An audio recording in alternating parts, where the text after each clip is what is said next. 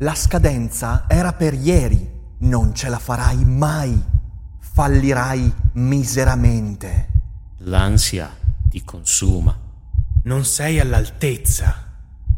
Cerchi un aiuto? Serenis è l'occasione per fermare queste voci fuori campo e parlare con un professionista del tuo stress, delle incertezze e delle preoccupazioni. Prendersi cura della propria salute mentale è importantissimo e per questo serve il giusto interlocutore. Su Serenis puoi trovare quello giusto. Serenis è una piattaforma per il benessere mentale e una tech company che rispetta l'autonomia dei terapeuti e adotta un approccio serio ed empatico verso le tue necessità. Sei uno studente incerto, un professionista vittima di grande stress o una persona che fa fatica a costruire buone relazioni? La filosofia ti può dare un aiuto, ma Serenis è il compagno perfetto. E se usi il codice che trovi in descrizione, potrai iniziare il percorso oggi a un prezzo convenzionato.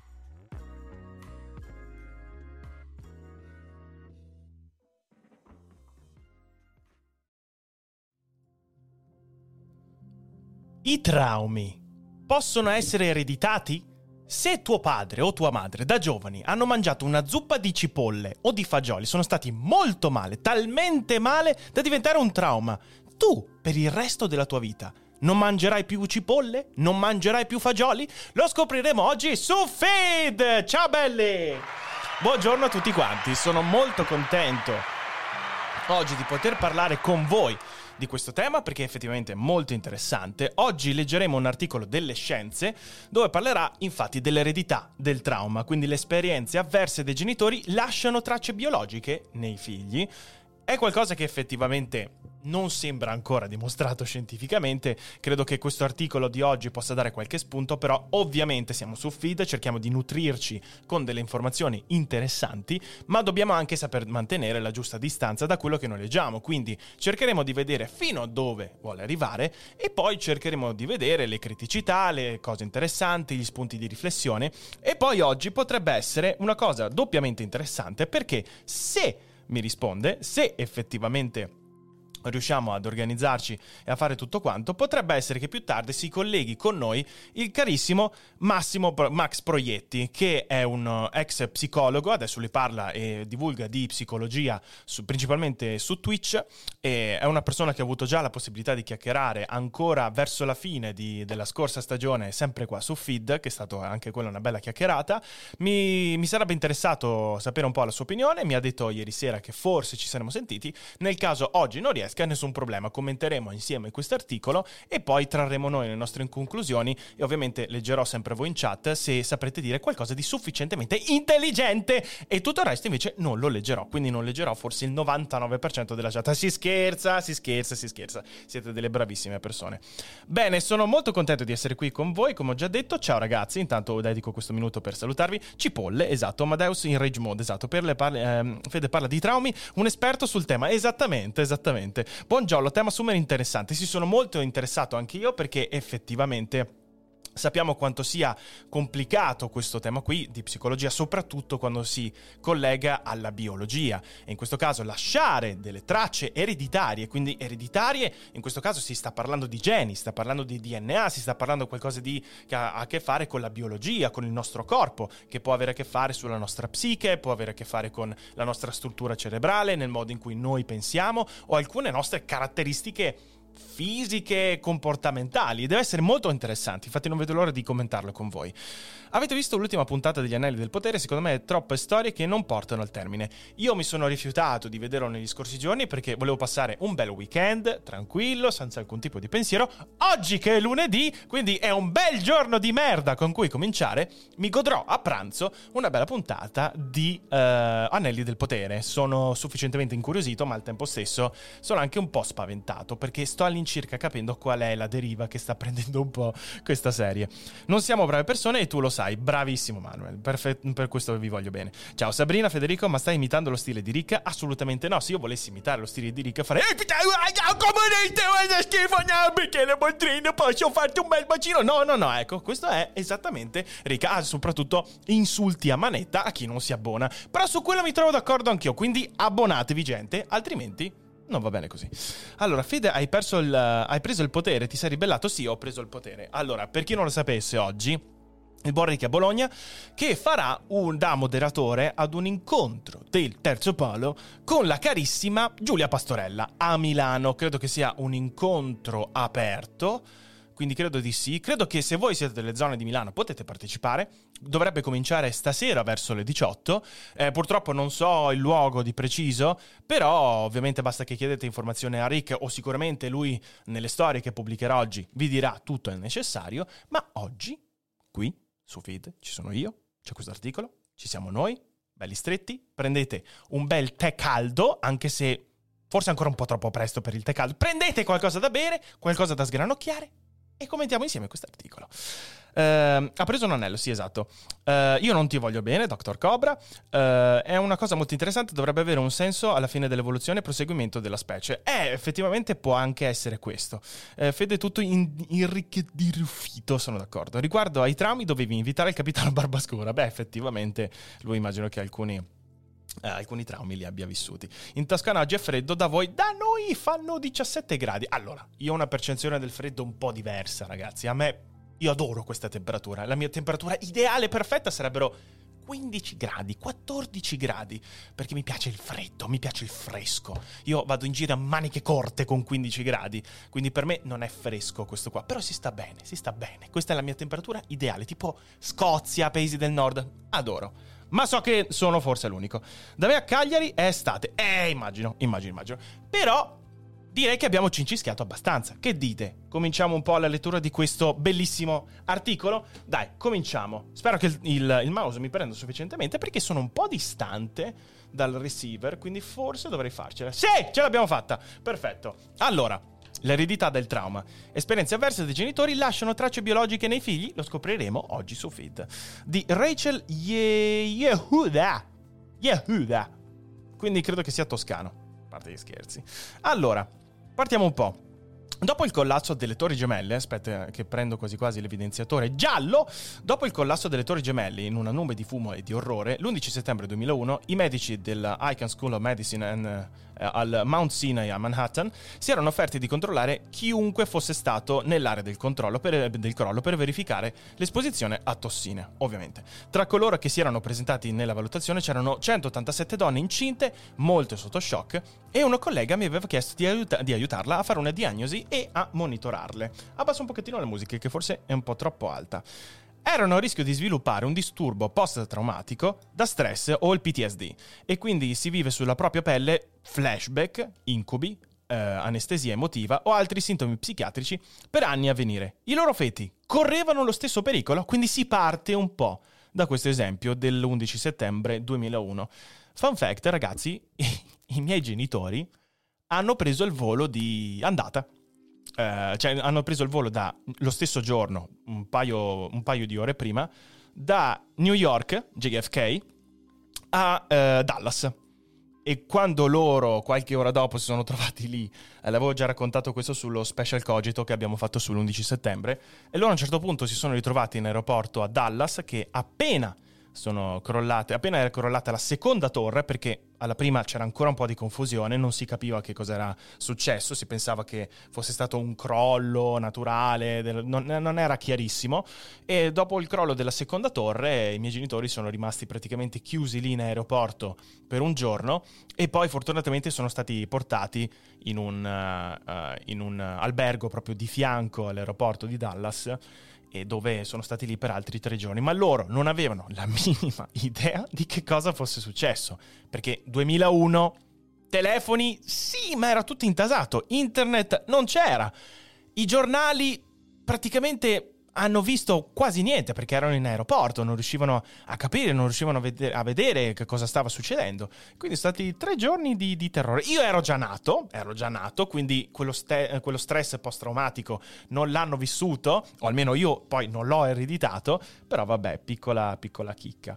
Il mio gruppo di ricerca aveva rapidamente addestrato Gli operatori sanitari, vi ingrandisco un po' così magari riuscite a leggere meglio, uh, gli operatori sanitari affinché valutassero ed eventualmente curassero le donne. Le abbiamo monitorate durante la gravidanza, quindi qua si parla in prima persona, e anche in seguito. Alla nascita i neonati erano più piccoli del normale. Il primo segno che il trauma dell'attacco al World Trade Center era giunto fino al ventre materno. Qua vediamo. Cioè, nel senso, già una prima considerazione. Però aspettiamo un po' per trarre delle conclusioni. Le valutazioni psicologiche hanno rilevato che molte madri avevano sviluppato il P T S D. In queste donne con il P T S D i livelli di cortisolo, l'ormone legato allo stress, erano insolitamente bassi, una caratteristica che i ricercatori cominciarono ad associare a questo disturbo. L'aspetto sorprendente e allarmante allo stesso tempo era che anche la saliva dei figli di nove mesi delle donne col P T S D mostrava un livello basso di cortisolo. L'effetto era più marcato nei bambini e nelle madri che erano al terzo trimestre di gravidanza, quel giorno fatale, giusto un anno prima. Un gruppo che dirigevo avevo, versa- avevo osservato bassi livelli di cortisolo in figli adulti di sopravvissuti, per esempio, all'Olocausto. Tuttavia, avevamo ipotizzato che quell'effetto dipendesse dal fatto di essere stati cresciuti da genitori che soffrivano delle conseguenze emotive a lungo termine di un grave trauma. Ora invece sembra che il trauma avesse lasciato una traccia nei figli ancora prima che nascessero. Quindi già qua si, si parla un po' del tema scottante di questo articolo. Nei tanti anni trascorsi da allora, alcune ricerche effettuate dal mio gruppo e da altri scienziati e i loro colleghi hanno confermato che le esperienze avverse possono influire sulle generazioni successive, seguendo molte strade, quindi ci sono varie possibilità. Il percorso più evidente è passato attraverso il comportamento dei genitori, ma un ruolo potrebbe averlo, averlo influenze durante la gestazione, addirittura cambian- anzi, cambiamenti in ovuli e spermatozoi. Del resto, tutti questi canali sembrano implicare l'epigenetica, ovvero l'alterazione del modo in cui i geni operano. L'epigenetica può spiegare per quale ragione gli effetti del trauma potrebbero durare molto tempo dopo che il pericolo immediato è svanito, ed è anche coinvolta nei diversi percorsi attraverso cui il trauma è trasmesso alle generazioni future. Le implicazioni di, questo, eh, di queste scoperte potrebbero sembrare disperanti, suggerendo che il trauma dei genitori segni il destino dei figli eh, a essere esposti a disturbi di salute mentale. Ma ci sono anche delle prove secondo cui la risposta epigenetica potrebbe agire da adattamento, aiutando i figli di genitori traumatizzati, anzi qua si parla di una domanda, eh, quindi... Eh, potrebbe agire da adattamento aiutando i figli di genitori traumatizzati ad affrontare avversità simili, o entrambi gli esiti sono forse possibili? Già qua, quindi, c'è un tema abbastanza interessante. Intanto ringrazio tantissimo tutti gli abbonati, ho lo schermo un po' lontano, quindi quasi quasi per leggere un secondo la chat e per fare una piccolissima pausa, vi leggo un secondo, quindi ciao di nuovo a tutti quanti. Are- vanitate, grazie mille. novanta giorni di cogito, novanta giorni di cogito. Fra un po' anche qua si ritornerà ad una gestazione di un cogitino, quindi... quando è che potrebbe essere? Verso l'anno prossimo saremo già a nove mesi di gestazione, sarà molto bello.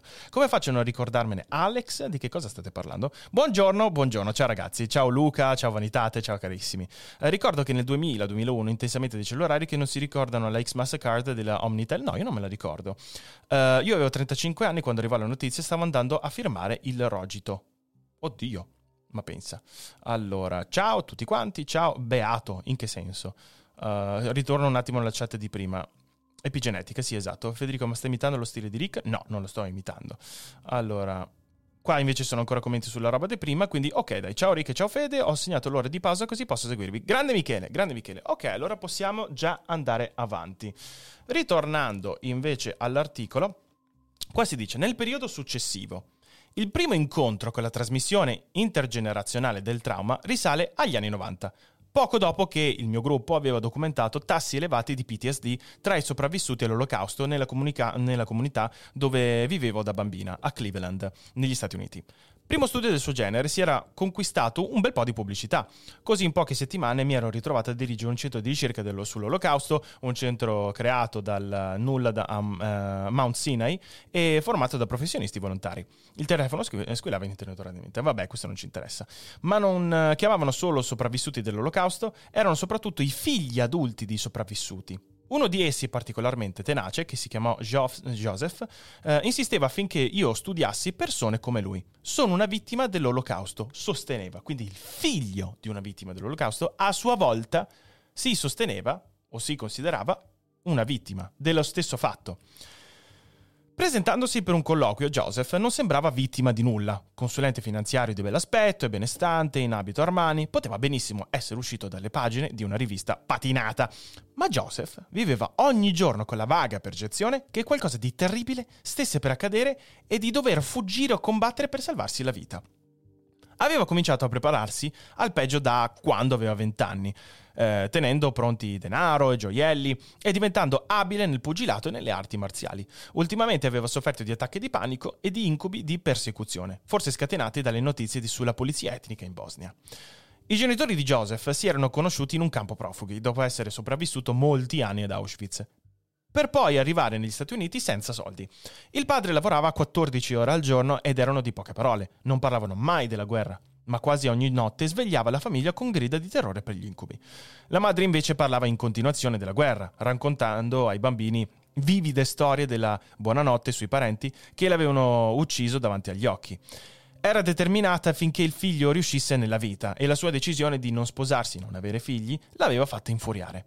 Non sono sopravvissuta ad Auschwitz affinché mio figlio ponesse fine alla discendenza, alla, alla discendenza di famiglia. Era solita esclamare: hai un obbligo verso di me e verso la storia. Greve! Però posso capire le sue intenzioni.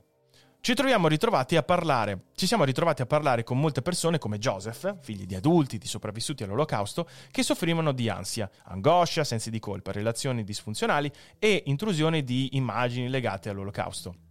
Joseph, Joseph aveva ragione. Dovevo studiare persone come lui, poiché le persone che si chiamavano, eh, che, che ci chiamavano erano, nel gergo della ricerca, autoselezionate. Quindi decidemmo di valutare i figli dei sopravvissuti dell'Olocausto che avevano appena studiato a Cleveland. I risultati furono chiari. I figli di adulti, di sopravvissuti all'Olocausto, erano soggetti con più probabilità di altri a disturbi dell'umore e dell'ansia, come pure al P T S D. Inoltre, molti figli dell'Olocausto avevano bassi livelli di cortisolo, qualcosa che avevamo osservato nei loro genitori con il P T S D. Qua possiamo fare una prima supposizione, ovvero: Another day is here and you're ready for it. What to wear? Check. Breakfast, lunch and dinner? Check. Planning for what's next and how to save for it? That's where Bank of America can help. For your financial to-dos, Bank of America has experts ready to help get you closer to your goals. Get started at one of our local financial centers or twenty-four seven in our mobile banking app. Find a location near you at bankofamerica.com slash talk to us. What would you like the power to do? Mobile banking requires downloading the app and is only available for select devices. Message and data rates may apply. Bank of America N A, member F D I C. Qua si tratta di una componente genetica o di una suggestione da parte dei genitori? Perché a quanto pare, in, nel caso di Joseph, il padre non ne parlava mai, ma la madre, fin da piccolo, l'ha segnato molto con le sue storie, quindi ah, fin da quando lui era piccolo si è creato un po' questo senso di angoscia per colpa delle storie che sua madre le raccontava. E questa parte qui, ovviamente, soprattutto quando siamo molto giovani, è probabile che storie come queste possano crearci un trauma, soprattutto se vengono raccontate delle, degli aneddoti, diciamo, abbastanza cruenti. E quindi qua eh, effettivamente abbiamo già una prima supposizione, ovvero che potrebbe essere, più che la parte genetica, la parte soprattutto eh, di, di suggestione che i genitori possono dare ai figli, crescendoli con questo tipo di storie, con questo tipo di ambiente che si crea per colpa dei loro disturbi. Quindi potrebbe non essere una parte genetica, ma una parte ambientale, quindi l'ambiente in cui vivono i figli. Però mi limito per il momento a dire questa, questa opinione qua. Poi ovviamente vediamo come andrà più avanti l'articolo. Lotta, fuga o congelamento. Che cosa significa tutto ciò? Districarsi nel groviglio di trauma, cortisolo e P T S D ha impegnato me e molti altri ricercatori per decenni. Nella risposta classica fuggi o combatti, identificata negli anni venti del secolo scorso, un incontro che spaventa innesca il rilascio degli ormoni dello stress, dello stress come l'adrenalina e il cortisolo. A loro volta gli ormoni innescano cambiamenti a cascata, come l'accelerazione del battito cardiaco, e affinano i sensi, permettendo alla persona o all'animale minacciati di concentrarsi e di reagire al pericolo immediato. Immediato. Si pensava che questi effetti acuti svanissero alla loro scomparsa del pericolo. Tuttavia, negli anni Ottanta, i psichiatri e altri sostenitori dei veterani statunitensi della guerra in Vietnam vinsero una lunga battaglia per far inserire lo stress post-traumatico nella terza edizione di Diagnostic and Statistical Manual of Mental Disorder, quindi il um, D S M terzo, che è un importantissimo questo eh, è un importantissimo eh, tomo, è un importantissimo libro, credo che siamo arrivati al quinto volume e l'abbiamo già visto questo, quindi il D S M, eh, perché proprio questo può essere considerato un po' il, il codice penale, il codice civile del, della psicologia. Su questo si basano tantissime ricerche, su questo si basano eh, tantissime cose su cui si possono eh, basare gli, gli studiosi di oggi, i ricercatori e gli psicologi di oggi. Quindi fu il primo riconoscimento ufficiale del fatto che il trauma poteva avere effetti di lunga durata. La diagnosi però era controversa. Molti psicologi ritenevano che la sua inclusione nel D S M terzo avesse ragioni più politiche che scientifiche, anche perché mancavano le spiegazioni scientifiche di come una minaccia continuasse a influenzare il corpo molto tempo dopo essere svanita. A complicare le cose, dagli studi su veterani del veterina- sì, veterinari, veterani del Vietnam emergevano risultati sconcertanti. A metà degli anni Ottanta, i neuroscienziati, come per esempio John Mason, Earl Giller e Thomas Kusten eh, della Yale University, riferirono che i veterani con il P T S D avevano livelli elevati di adrenalina, ma livelli inferiori di cortisolo rispetto a pazienti con altre diagnosi psichiatriche. Poiché in genere lo, spes- lo stress aumenta gli ormoni dello stress, tra cui il cortisolo, molti ricercatori, incluso me, erano scettici riguardo a queste osservazioni. Un, alt- eh, un anno dopo entrai da ricercatrice nel laboratorio di Yale e studiai un gruppo differente di veterani impiegando altri metodi per misurare il cortisolo. Con mio stupore replicai i risultati. Ancora non riuscivo a credere che i bassi livelli di cortisolo avessero la benché minima relazione con il trauma. Di sicuro l'Olocausto è stato terribile tanto quanto la guerra in Vietnam, ragionai. Ed essendo cresciuta, figlia di un rabbino, in una comunità dove c'erano tanti sopravvissuti all'Olocausto, molti dei quali genitori di miei amici, non notavo in, in loro nulla di anormale. Ero certa che non avessero né un P T S D né un basso livello di cortisolo. Spiegai al mio tutor Giller, o Giller, credo che in questo caso possa essere Gil, uh, Giller. È un'ipotesi che può verificare, eh, replicò, perché non la indaghi la, invece, eh, invece di limitarti a fare delle ipotesi? Quindi andò avanti. Così il suo gruppo, composto da cinque persone, approdò a Cleveland, munito di centrifuga e di altri strumenti. Abitavamo a casa dei miei genitori, passavamo di porta in porta per intervistare le persone di giorno e la sera ritornavamo per, per gli esami del sangue e dell'urina.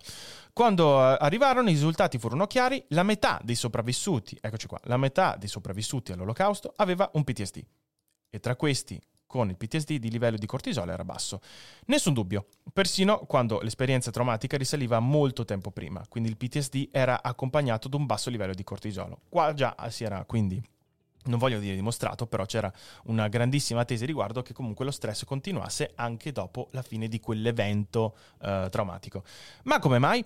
E quale dei due viene prima? Un indizio importante lo offriva una revisione di studi pubblicata nel millenovecentottantaquattro e redatta da Allan Munck e altri ricercatori del Geisel School of Medicine a uh, Dartmouth, il college statunitense. Uh, Monk e colleghi avevano osservato che tra gli ormoni dello stress il cortisolo svolgeva un ruolo speciale di regolazione. I livelli elevati di ormoni dello stress, se mantenuti a lungo tempo, danneggiano in svariati modi l'organismo, quindi indebolendo il sistema immunitario e aumentando la predisposizione a problemi come l'iper- l'ipertensione. Eh, ma nel contesto di, di un trauma, il cortisolo potrebbe paradossalmente anche avere un effetto protettivo, quindi interrompere il rilascio di ormoni dello stress, incluso il cortisolo stesso, riducendo il potenziale danno per gli organi e per il cervello. Questo ciclo di retroazione, feedback, introdotto dal trauma, potrebbe reimpostare il termostato del cortisolo ad un livello inferiore. Avevo trovato un altro pezzo del puzzle e l'avevo messo al suo posto. Nei primi anni novanta avevamo dimostrato che i veterani del Vietnam avevano più probabilità di sviluppare il P T S D se avevano subito un abuso da bambini. Eh beh, certo. Eh, beh, no, almeno non è scontato, però, porca miseria, cioè, guerra in Vietnam e da giovani abuso da, da parte dei genitori o qualcun altro, diciamo che è una, è una bella combo di traumi.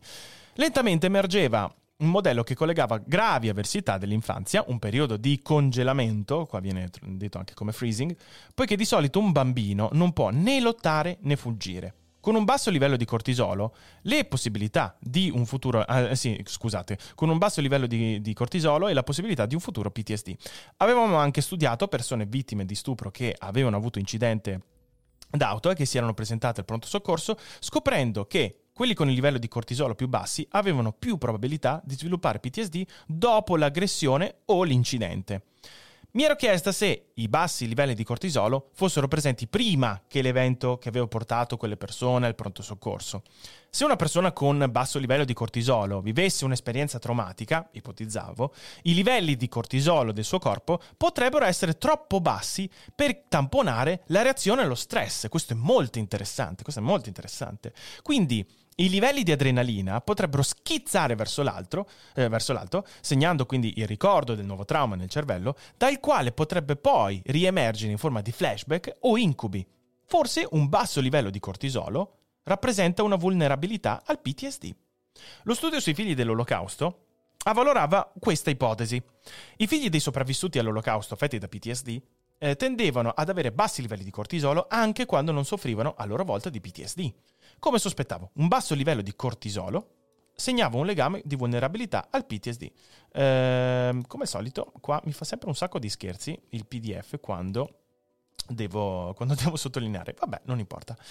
Il ciclo a feedback. Qua intanto vedo se c'è qualche domanda. Mi sembra di no. Comunque ringrazio sempre tutti gli abbonati. Scusate, chi è che si è abbonato? Chi è che si è abbonato?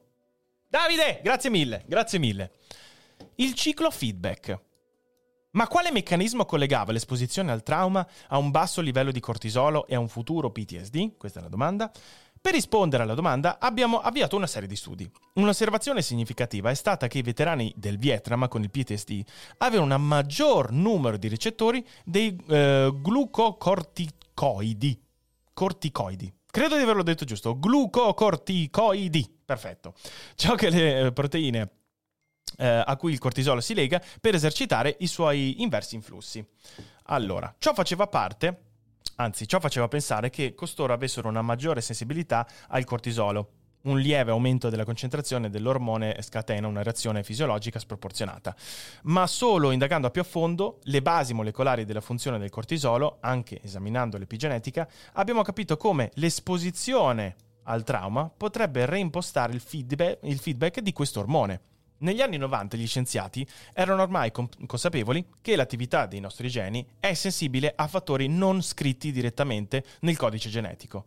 I geni forniscono lo stampo per produrre le proteine, ma, come, eh, come torte preparate con gli stessi ingredienti, possiamo, eh, veni- eh, possiamo venire diversi a seconda della temperatura del forno. Ah sì, possono venire diversi a seconda della temperatura del forno. Così la quantità di queste proteine prodotte o espresse dipende dall'ambiente. Questa scoperta ha dato vita all'epigenetica, cioè allo studio di quello che influisce sull'espressione dei geni e come... Perché c'è un punto? Ah, ok, oh, d'accordo, eh, è una frase un po' strana. Quindi, cioè lo studio di quello che influisce sull'espressione dei geni e come. Studio che si è rivelato decisivo per comprendere sia la neurobiologia del P T S D, sia gli, eh, gli effetti intergenerazionali dei traumi.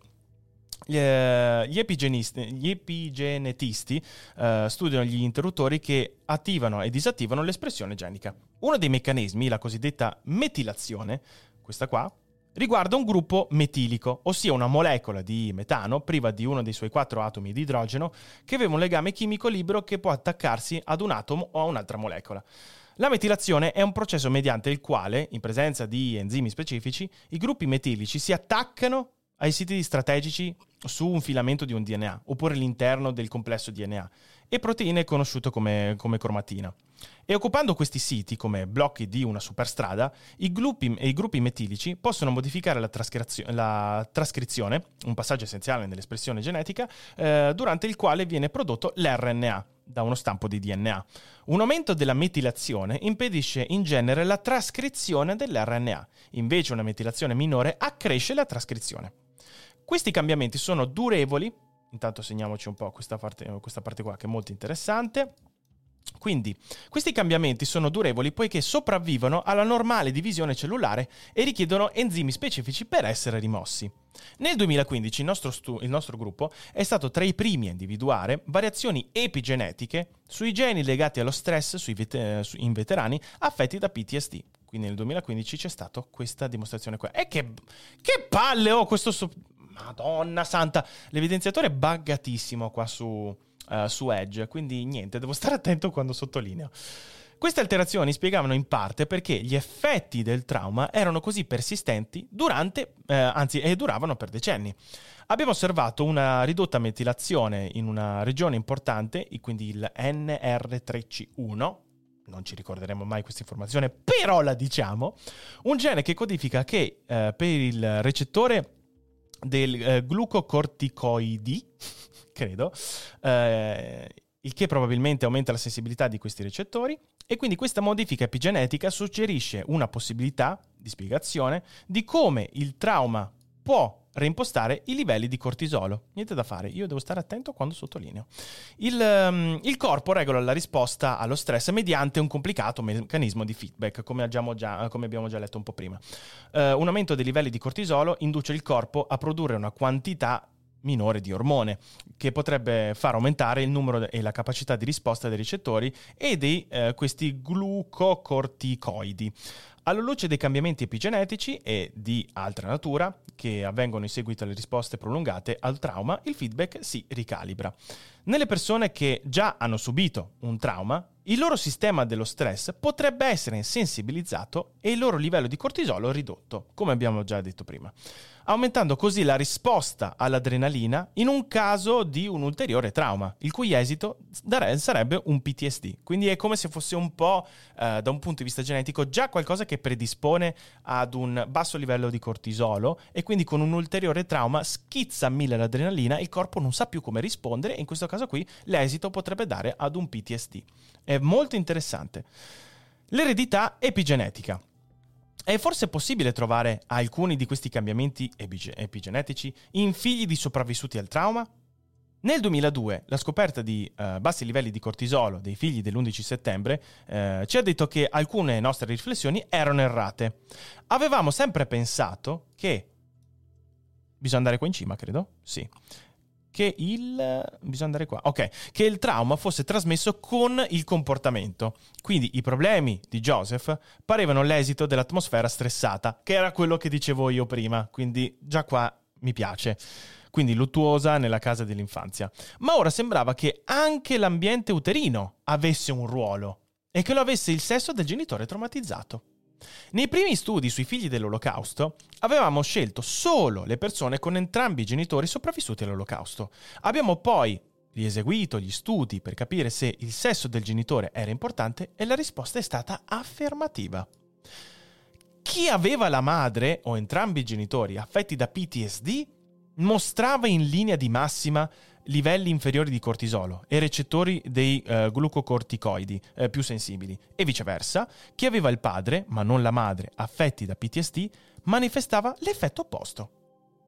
When you need mealtime inspiration, it's worth shopping Kroger, where you'll find over thirty thousand mouth-watering choices that excite your inner foodie. And no matter what tasty choice you make, you'll enjoy our everyday low prices, plus extra ways to save, like digital coupons worth over six hundred dollars each week. You can also save up to one dollar off per gallon at the pump with fuel points. More savings and more inspiring flavors make shopping Kroger worth it every time. Kroger, fresh for everyone. Fuel restrictions apply. Andando a vedere meglio, scopriamo di nuovo il minore, ehm, una minore metilazione del gene, di quello che abbiamo visto prima, del recettore dei glucocorticoidi nei figli dell'Olocausto, la cui madre o i cui genitori soffrivano di P T S D. Questi cambiamenti rispecchiavano quanto avevamo osservato anche nelle madri sopravvissute, ma nei figli, il cui solo padre soffriva di P T S D, avevamo osservato una metilazione maggiore, ovvero l'effetto opposto. Questi risultati evocavano la possibilità che il P T S D delle madri e dei padri causasse cambiamenti epigenetici differenti nel recettore dei glucocorticoidi dei figli. In una seconda serie di studi, avviata nel duemilasedici, quindi un anno dopo, sì, esatto, abbiamo esaminato la metilazione in un secondo gene, indicato con la sigla F K B P cinque, ok, che codifica per una proteina che regola la capacità del recettore dei glucocorticoidi di legarsi al cortisolo. I risultati hanno rivelato schemi di metilazione affini a questo tipo Di, di sigla che hanno fatto per questo gene, quindi l'F K B P cinque, sia in genitori dell'Olocausto sia nei, fig- sia nei loro figli. Qua il titoletto è "L'epigenetica si è rivelata decisiva per capire, eh, per capire gli effetti intergenerazionali dei traumi". Devo dire, per il momento è molto interessante. Che è successo? Che è successo? Ah, ho capito, è arrivato il buon Rick che adesso spara cazzate. Ciao Rick, ciao Rick. Co- cosa stai scrivendo? Adesso metto la chat. Cosa stai scrivendo? Vergogna a tutti voi, per favore riempite la chat di no fede no. Mi sembra, mi sembra giusto. Bravo Rick, bravo Rick. Come al solito, il solito casinista. Allora, ma a causa del numero ridotto di partecipanti allo studio, stavolta è stato difficile trovare molti sopravvissuti all'Olocausto ancora in vita che potessero partecipare con i figli. Ci è stato impossibile esaminare come alcuni fattori, quale la condizione dei genitori riguardo al P T S D, eh, contribuisse alla metilazione di questo gene qua, quindi l'F K B P cinque. Siamo tuttavia riusciti a replicare e ad ampliare questo lavoro in un campo, eh, in un campione decisamente più grande, proposto solo da figli dell'Olocausto. Nel duemilaventi abbiamo riportato livelli inferiori di metilazione di questo gene qua nei figli adulti, le cui madri e non i padri erano stati esposti all'Olocausto nell'infanzia. Questo effetto era indipendente dal fatto che la madre avesse un più o meno un, un P T S D. Suggeriva che il trauma aveva forse alterato gli ovuli della madre decenni prima che questa, che questa concepisse dei figli, quando era ancora lei stessa bambina.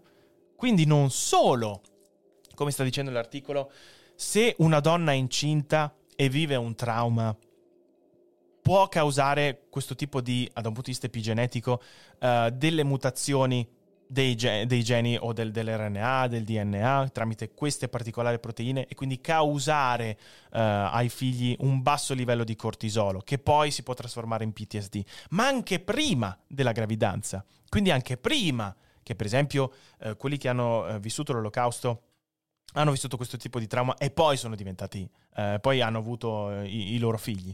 È molto interessante, molto interessante. Quindi vuol dire che c'è uno strascico, come dire, uno strascico genetico, che questo tipo di segni, questo tipo di traumi, hanno veramente una conseguenza nel lungo termine, non solo durante la gravidanza, ma anche molto prima.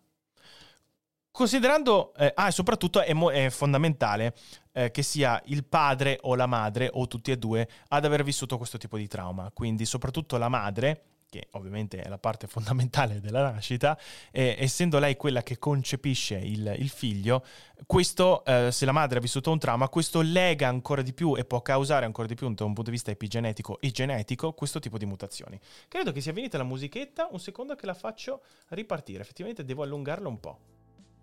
Cos'è questa? Come music devo fare? Playlist sbagliata. Eccola qua. Allora, se volete anche ci fermiamo due secondi così leggo un po' la chat, perché non vorrei essermi perso qualche vostra considerazione. Allora, ciao ragazzi, ciao, come vi sta sembrando l'articolo fino ad adesso? Ma dove sta il pezzo? Così lo posso poi recuperare. Ciao Luca, questo pezzo qua è sulle scienze, lo puoi trovare sul numero di settembre a pagina settantadue, quindi le scienze di settembre, come sapete è un mensile, quindi uno è il giornale. Ciao Rick, grazie, divertitevi. Ma Rick non stai lavorando? No, Rick non lavora mai, lo dovreste sapere. Allora, Gigo dice: il problema è che l'organismo non risponde allo stress perché manca il cortisolo, che combinate il livello di adrenalina. Non ho ben capito. Luca dice: il tempo passa, le stagioni pure, pandemie, guerre, cambio di piattaforma, ma c'è una costante. Fede non sa leggere. Grazie Luca. Allora, vediamo. Mi ha anticipato il due secondi Federica. In che senso? Che cosa state dicendo? Allora, Dio buono, capisco il trauma, capisco che Joseph rimanesse traumatizzato dalle minacce. Secondo voi è più una suggestione? Eh, l'abbiamo visto dopo che a quanto pare non è solo l'ambiente, non è solo l'ambiente. Fede è la persona più forte del mondo, dopo, dopo i becchi. I becchi sono gli animali più belli e più forti del mondo. Allora, vediamo se c'era qualche altra considerazione, altrimenti andiamo avanti. Allora...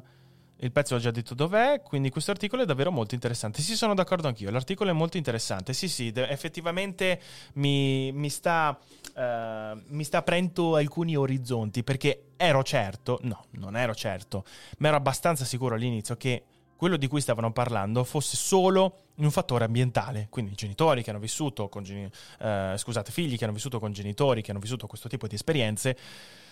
Eh, fin da giovani loro sono stati esposti ad un certo tipo di storia, ad un certo tipo di ambiente che era sicuramente molto stressante, perché con i genitori che si svegliano di notte, con gli incubi, con questi eh, flashback, che sicuramente li hanno traumatizzati, allora a sua volta i figli, vivendo in un ambiente che non era del tutto sano, hanno sviluppato un po' questo senso di allerta costante che li ha, che li ha cambiati, però non da un punto di vista genetico, ma soprattutto da un punto di vista comportamentale. E invece no, invece no. La parte epigenetica e genetica esiste. A quanto pare loro sono riusciti anche a trovare precisamente quali sono quelle proteine che innescano questo tipo di strascico nel corpo, dove c'è un basso livello di cortisolo e poi c'è una risposta adrenalinica che è ben superiore alla norma e quindi può causare un P T S D, ed è molto interessante. E anche il fattore della madre o del padre, quindi chi ha vissuto il trauma, è estremamente interessante, perché anche questo, lo studio che hanno fatto poi nel duemilaquindici, quindi eh, studiando solo i figli dell'Olocausto e eh, vedendo anche chi avesse la madre che ha vissuto questo tipo di trauma, chi invece tutti e due i genitori, che solo il padre, che quindi aveva una risposta opposta, si ricollegava perfettamente anche ai risultati che loro hanno ottenuto dalle donne incinta che hanno, sono, erano nei pressi di quello che è successo l'undici settembre duemilauno a New York. Molto bello. Allora, eh, quando una cogitata con un epigenista? Eh sì, sarebbe molto interessante, Luca. In, secondo me eh, potrebbe essere veramente una chiacchierata, una chiacchierata molto interessante, però bisogna capire chi. Bisogna capire chi. Credo che prima o poi potremo trovare qualcuno. Ciao Marcello! Questo porterebbe quindi a poter pensare a terapie che permettano di ridurre il, ri- il rischio di P T S D e poi pensare ad una terapia prenatale per rendere la successione genetica meglio responsiva allo stress. Eh, questo qua è interessante, perché se si sa che, facciamo finta, cosa potrebbe essere successo adesso? Allora, prendiamo la guerra in Ucraina. Molte donne incinta magari hanno vissuto direttamente o molto da vicino bombardamenti che possono esserci stati nel Donbass, a Kiev o adesso nella regione più, più a est.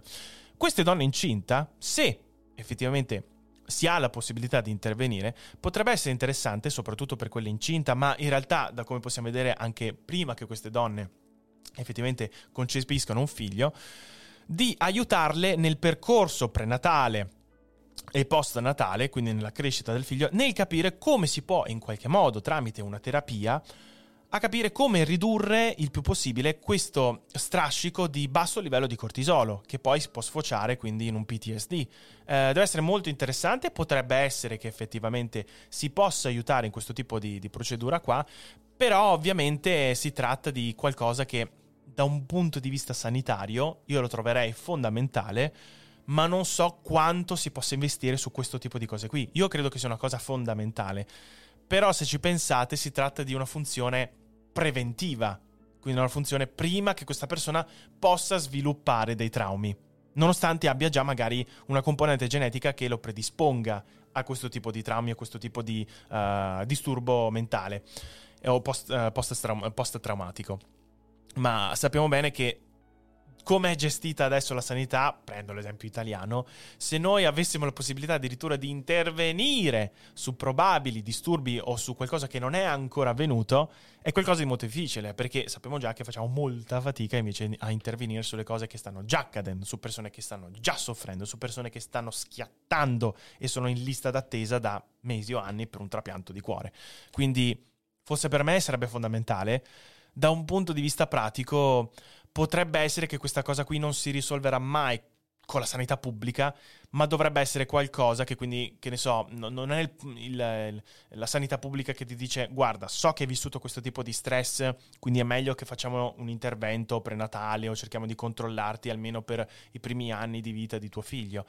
Ma è qualcosa che secondo me, le, o almeno i genitori o le famiglie stesse, dovranno intervenire con un medico privato, o almeno credo che sia così.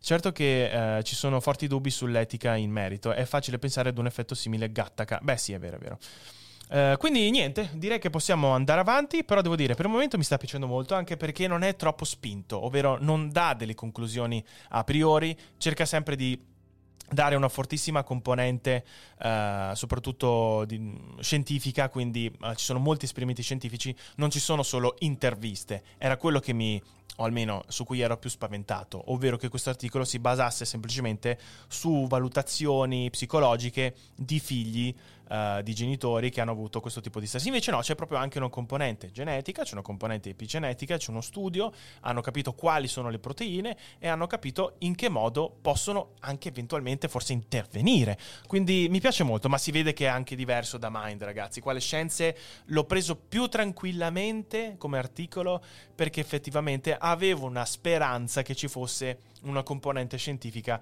più importante. Io mi immagino invece questo stesso articolo su Mind, che abbiamo già visto più volte, magari l'articolo era lo stesso molto interessante, ma è probabile che forse loro avrebbero puntato su qualcosa di più psicologico, interviste, eh, sensazioni, comportamenti, ma nulla di prettamente genetico. Quindi mi piace. Mi piace! Voto dieci! No, dieci no, però bravo, voto bravo. Allora, siamo andati un po' avanti. Io nel frattempo non so perché sono tornato così indietro. E possiamo andare avanti leggendo, vediamo, nel ventre materno possiamo and- leggere anche qualcosa un po' prima. Sì, dai, leggiamo qua. Considerando le chiare difficoltà nello studiare le persone che per generazioni gli scienziati ricorrono spesso a studi come uh, animali per indagare la trasmissione epigenetica, nel duemilaquattordici uh, Brian Dias e Kerry uh, Ressler della Emory University School of Medicine hanno riferito una via di trasmissione epigenetica intergenerazionale veicolata dagli spermatozoi. Che palle sto evidenziatore de merda, scusate. Allora... Ave- basta! Cristo, basta. No, no, no, non sottolineo più. Basta! Mi sono stufato. Vabbè. Avevano somministrato ad un topo maschio una leggera scossa elettrica mentre eh, sentiva il profumo di fiori di ciliegio. Beh, esperimento interessante. Inducendo una risposta di paura all'odore. La risposta era accompagnata da variazioni epigenetiche nel cervello e negli spermatozoi. L'aspetto interessante è che la prole maschile del topo sottoposto alla scossa riceveva una paura simile per i fiori di ciliegio, come pure variazioni epigenetica, eh, epigenetiche nel cervello e negli spermatozoi, pur eh, senza essere stata esposta allo shock. E questi effetti venivano trasmessi per due generazioni. In altre parole, la lezione imparata dal topo nonno, che dice no, no, cercate, se sentite puzza di ciliegio, cagatevi sotto, che il profumo di fiori di ciliegio significava pericolo, era stata trasmessa al figlio e al, e al nipote. Insieme ad alcuni colleghi, in uno studio recente, ho effettuato esperimenti impiegando l'analisi dell'espressione genica sull'intero uh, genoma, quindi Genome-Wide, un metodo che identifica i nessi fra un particolare disturbo e l'espressione delle proteine codificate dall'intero genoma umano. Con questa strategia abbiamo nuovamente osservato schemi distinti sull'espressione genica legati all'esposizione materna o paterna a, um, al trauma e al P T S D. Nel ventre materno, credo che questa sia l'ultima parte, sì esatto, quindi eh, siamo già verso la fine, questo in teoria è l'ultimo capitoletto. Nel ventre materno, quindi cosa succede dentro la panza della madre? Oltre ad alterare gli ovuli e gli spermatozoi che racchiudono la nostra eredità genetica, talvolta decenni prima del concepimento il trauma sembra influenzare anche l'ambiente uterino. Questa qua è importante, l'abbiamo visto anche prima. Studi meticolosi sui figli di donne gravide durante la carestia olandese, detta l'inverno della fame, sei mesi durante la seconda guerra mondiale in cui i nazisti eh, bloccarono il rifornimento di cibo verso i Paesi Bassi, causando una carestia diffusa, hanno fornito alcune prime indicazioni sugli effetti uterino. I ricercatori hanno scoperto che lo stress estremo e la deprivazione nutritiva delle madri producevano sui figli effetti combinati. Ryan Reynolds here from Mint Mobile. With the price of just about everything going up during inflation, we thought we'd bring our prices down. So to help us, we brought in a reverse auctioneer, which is apparently a thing. Mint Mobile Unlimited Premium Wireless. How to get thirty, thirty, how to get thirty, how to get twenty, twenty, twenty, how to get twenty, twenty, how to get fifteen, fifteen, fifteen, fifteen, just fifteen bucks a month? Sold! Give it a try at mintmobile.com slash switch. forty-five dollars up front for three months plus taxes and fees. Promo rate for new customers for limited time. Unlimited more than forty gigabytes per month. Slows full terms at mint mobile dot com. Scusate. Um, I ricercatori hanno scoperto che lo stress estremo e la deprivazione nutritiva delle madri producevano sui figli effetti combinati, quali deficit del metabolismo e predisposizione a malattie cardiovascolari. dipendenti dal trimestre di gravidanza in cui le donne erano state esposte. Anche i figli dell'undici settembre sono stati influenzati nel ventre materno e quelli al terzo trimestre avevano livelli di cortisolo, ehm, credo che sia qua in basso, significat- significativamente inferiori. Che cosa abbiamo comportato, anzi, o almeno che cosa abbia comportato questa eh, condizione per il loro sviluppo futuro, purtroppo non l'ho mai scoperto. Alla visita di controllo sullo studio di salute generale, le madri con il P T S D e con bassi livelli di cortisolo riferivano maggiore probabilità che i propri figli di nove mesi erano insolitamente ansiosi e timorosi verso gli estranei. Ma non abbiamo avuto finanziamenti per seguire i bambini fino all'età adulta. Eh, certo, posso capire. In che modo l'ambiente... Che poi duemilauno... Eh sì, oggi effettivamente avrebbero ventuno anni, quindi sarebbe stato anche uno studio interessante vedere già in fase adolescenziale eh, verso l'età adulta come si sarebbero comportati. Eh, peccato, peccato. In che modo l'ambiente uterino potrebbe lasciare nei figli una traccia del trauma? Il nostro lavoro sui sopravvissuti all'Olocausto e sui rispettivi figli adulti offre indizi. Di nuovo, la storia è complicata e riguarda l'enzima undici beta di eh, idrossisteroido, sì, eh, degli idrogenasi di tipo due, quindi undici beta H S D due, capito tutto. Uh, potrei usarla come password, però effettivamente. I sopravvissuti all'Olocausto avevano livelli dell'enzima inferiori rispetto a chi non aveva vissuto l'Olocausto e l'effetto era particolarmente pronunciato da chi al tempo della Seconda Guerra Mondiale era più giovane. In genere questo enzima è concentrato nel fegato, nei reni e nel cervello. Tuttavia, in condizioni di deprivazione alimentare, il corpo può abbassarne i livelli per aumentare il combustibile metabolico ai fini della sopravvivenza. Alla fine del periodo di stenti, negli adulti, il livello dell'enzima ritorna come prima, ma nei figli può rimanere basso. I nostri risultati suggerivano che quindi i livelli di questo undici beta H S D due erano forse stati modificati nell'infanzia, quando i sopravvissuti all'Olocausto erano stati esposti a lunghi periodi di malnutrizione, un cambiamento che persisteva ancora da anziani. Tuttavia, nei figli di donne sopravvissute all'Olocausto abbiamo osservato la situazione opposta. Quindi i livelli di questo eh, undici beta H S D due erano superiori rispetto a soggetti di controllo, eh, di controllo ebrei. Quindi questo risultato potrebbe sembrare contraddittorio, ma ha una sua logica. Mo ce lo spiega, mo, mo ve lo spiego. Quindi, in gravidanza, questo undici beta H S D due agisce anche nella placenta, proteggendo quindi il feto dall'esposizione al cortisolo materno circolante, che può essere tossico per il cervello in via di sviluppo. L'enzima, che è particolarmente attivo nel terzo trimestre, converte il cortisolo materno, quindi l'enzima converte il cortisolo materno in una forma inattiva, creando così nella placenta una sorta di scudo chimico che protegge il feto dagli effetti dannosi dell'ormone. I livelli elevati di questo enzima dei figli di sopravvissuti dell'Olocausto potrebbe quindi riflettere un adattamento, uno sforzo per, protegge, per proteggere il feto dai minori livelli di questo enzima della madre. Perciò i figli non sempre sono riceventi passivi delle ferite dei genitori, come il genitore che è, uscito, che è riuscito a sopravvivere dal trauma con adattamenti biologici. Allo stesso modo, i figli possono talvolta adattarsi all'impatto biologico del trauma dei genitori. Questo è estremamente interessante. È, che poi, cioè, per me è una figata atomica che la placenta eh, sia in grado di eh, creare questo scudo contro il cortisolo e poi verso la, la terza settimana questo cortisolo viene praticamente convertito in una forma inattiva. È, è veramente una roba spettacolare. Ovviamente credo che non avrei la costanza di studiare medicina, però vi dico che questo tipo di articoli qua mi fanno sempre tornare una voglia a, a riprendere, a leggere qualcosina di libri di testo, che proprio è, è incredibile. Ho sempre trovato estremamente affascinante, e soprattutto quando questi comportamenti, eh, diciamo, biologici, questi comportamenti eh, medici hanno poi delle, eh, delle ripercussioni sia in positivo che in negativo da un punto di vista psicologico, è, è una roba incredibile. Non so voi cosa ne pensate. Naturalmente, il modo in cui i genitori vittime di un trauma interagiscono con i figli influenza anche loro lo sviluppo di quest'ultimi. Una testimonianza tra le più efficaci di ciò che cosa significa crescere con genitori sopravvissuti all'Olocausto è, è stato Maus. eh, il romanzo a fumetti di, di Art eh, Spiegelman del millenovecentonovantuno, che ha, eh, che ha battuto una barriera culturale, inducendo così altri a raccontare le proprie sofferenze. Molti psicologi e neuroscienziati hanno così esaminato la famiglia traumatizzata, scoprendo infine eh, infinite sfumature, e la storia si eh, dipanerà ancora nei decenni a venire.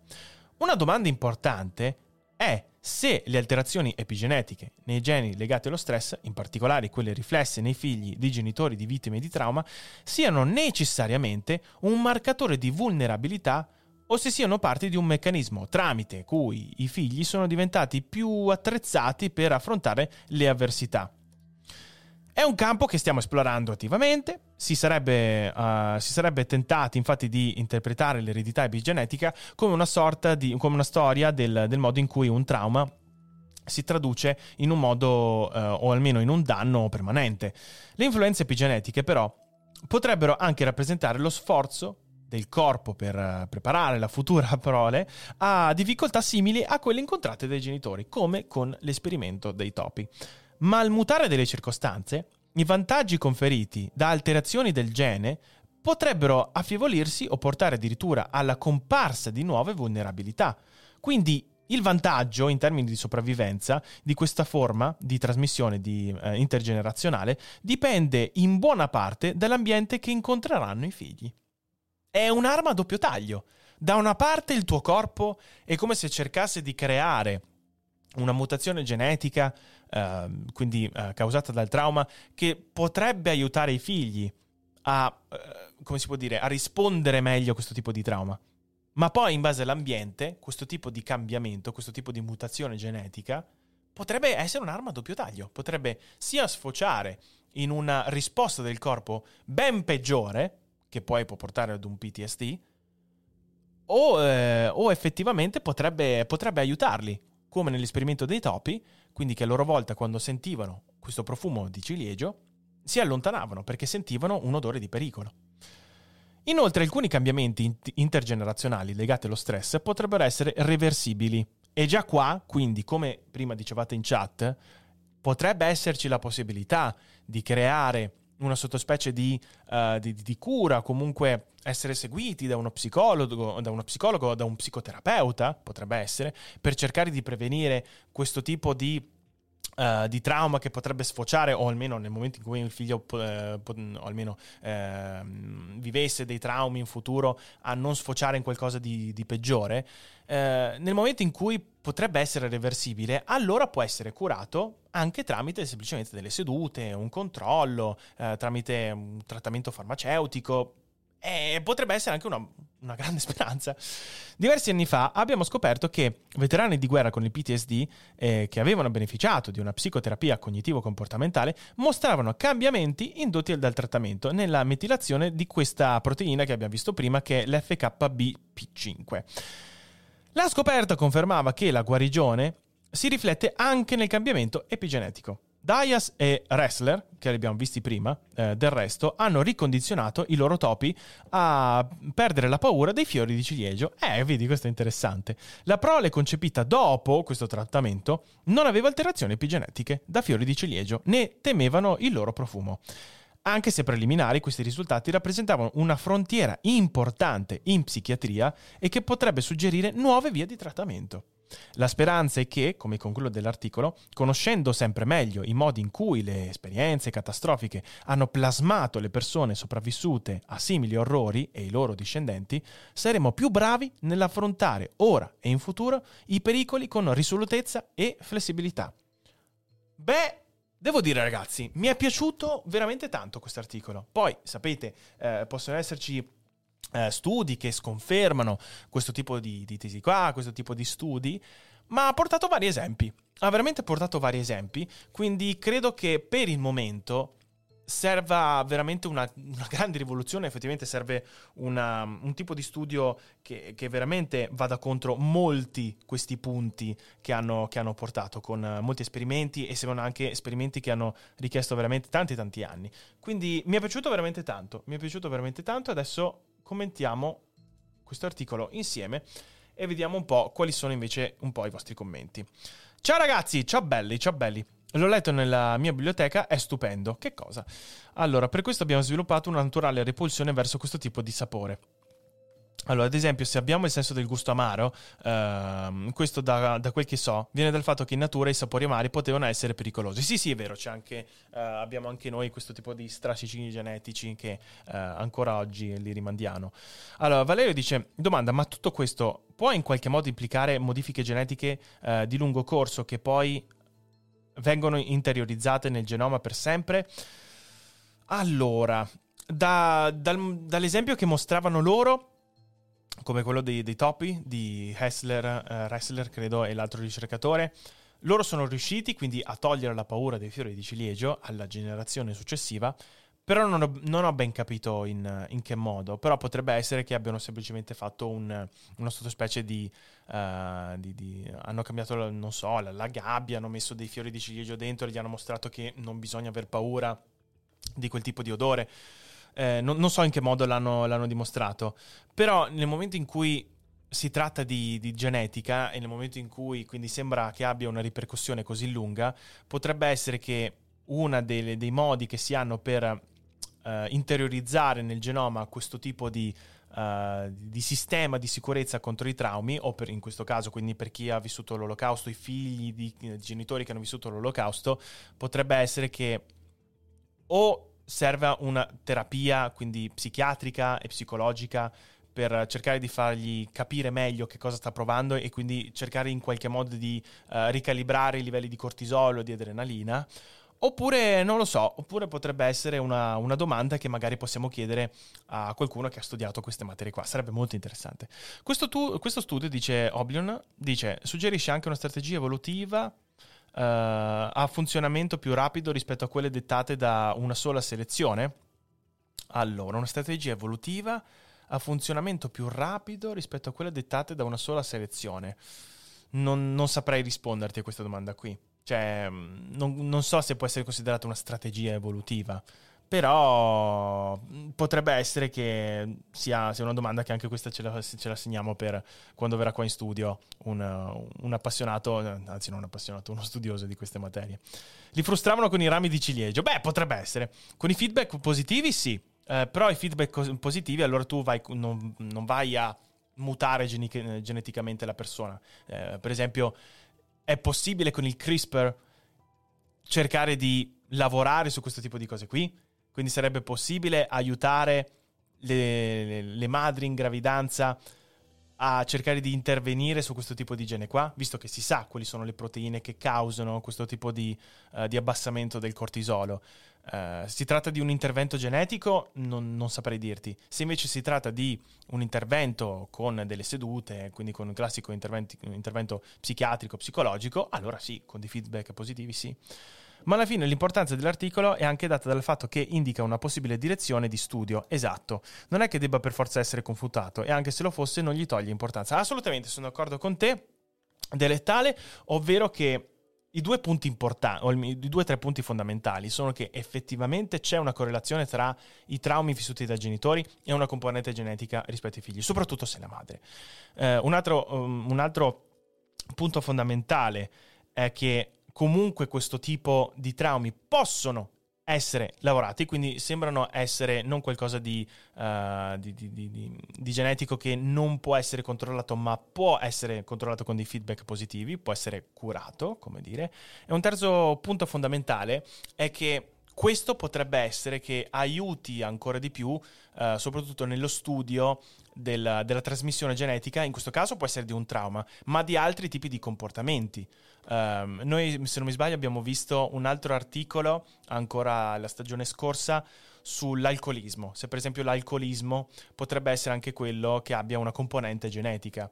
E credo che questo tipo di studio qua, soprattutto legati alla genetica dei disturbi o degli stress che un genitore ha vissuto durante la sua vita e che poi potrebbe trasmettere al figlio, credo che sia un ottimo... Uh, un, un ottimo esempio di quale potrebbe essere un approccio uh, verso lo studio di questo tipo di nuovi disturbi e questo, questo studio di, uh, di nuovi comportamenti che i figli possono avere, e, e cercare di lavorarci preventivamente, e soprattutto anche si può dare un po' una previsione di quello che potrebbe essere il risultato nel momento in cui una donna dovesse avere una gravidanza, e quindi cercare di intervenire il prima possibile.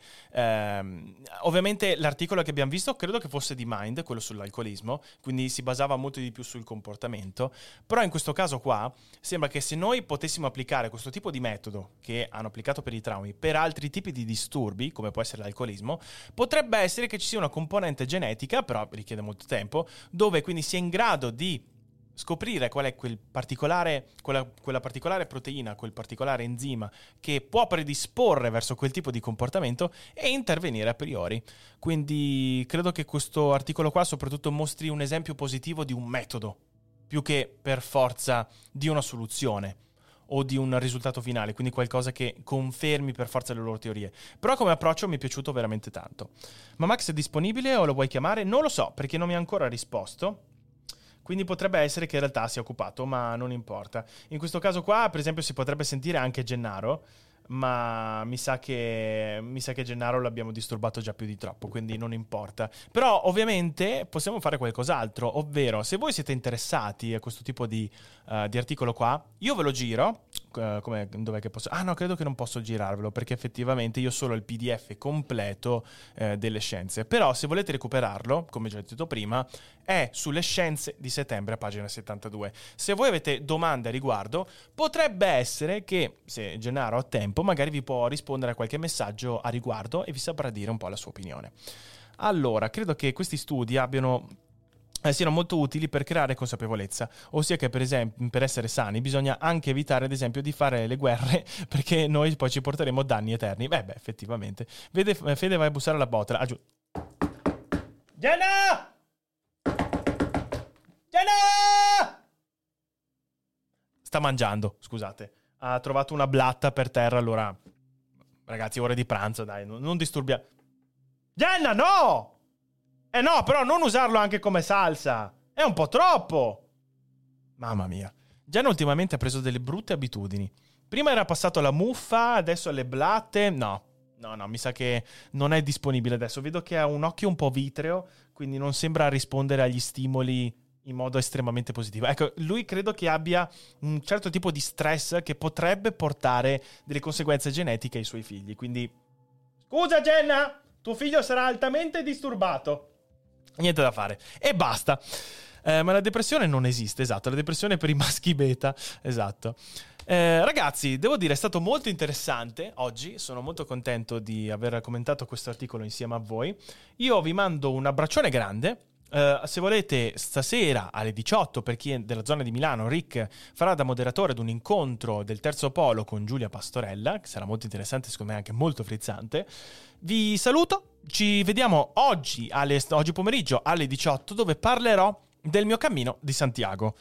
Eh, il video che farò oggi pomeriggio non sarà ricaricato sul canale YouTube, però sarà disponibile per gli abbonati. Su di che cosa parlerò in, eh, molto generalmente? Parlerò di come mi sono organizzato il viaggio, parlerò di quali sono stati, diciamo, gli insegnamenti più grandi che ho vissuto di questi faticosissimi dieci giorni di camminata. Non ho fatto tutto quanto il cammino, purtroppo non avevo quel tipo di disponibilità di tempo. Eh, vi parlerò di come mi sono organizzato per il dormire, per il mangiare, quali possono essere dei trick e tracchete interessanti se anche voi volete fare questo tipo di esperienza qui. Quindi ci vediamo alle diciotto oggi pomeriggio, sempre qua sul canale di, e poi sarà esclusivo solo abbonati. Quindi se volete avere tutte queste informazioni, se per l'estate prossima, per quest'inverno, per quando volete, però non ve lo consiglio per quest'inverno, volete fare questo tipo di esperienza, seguitemi in live, ma alle diciotto ne parliamo tranquillamente, scialli in chill, yeah, gang yo. Allora, ma soprattutto dove hai fatto la pupù, esatto, uh, questione di fede, esatto, besitos a todos. Ciao ragazzi, siete stati molto belli, anche i brutti siete belli, perché qua siamo tutti belli, siamo tutti dezompificati, e noi ci vediamo presto. Goodbye! E ora un consiglio dal Voice Network. Ciao, sono Francesca Dean, sono un high performance coach e nel mio podcast Healthy Busy Life condivido con te riflessioni, strategie e il mindset che ti servono per arrivare al livello successivo in ogni area della tua vita, dal benessere alla produttività, dalla crescita personale a quella professionale. Cercami sulla tua piattaforma di podcast preferita. Ti aspetto!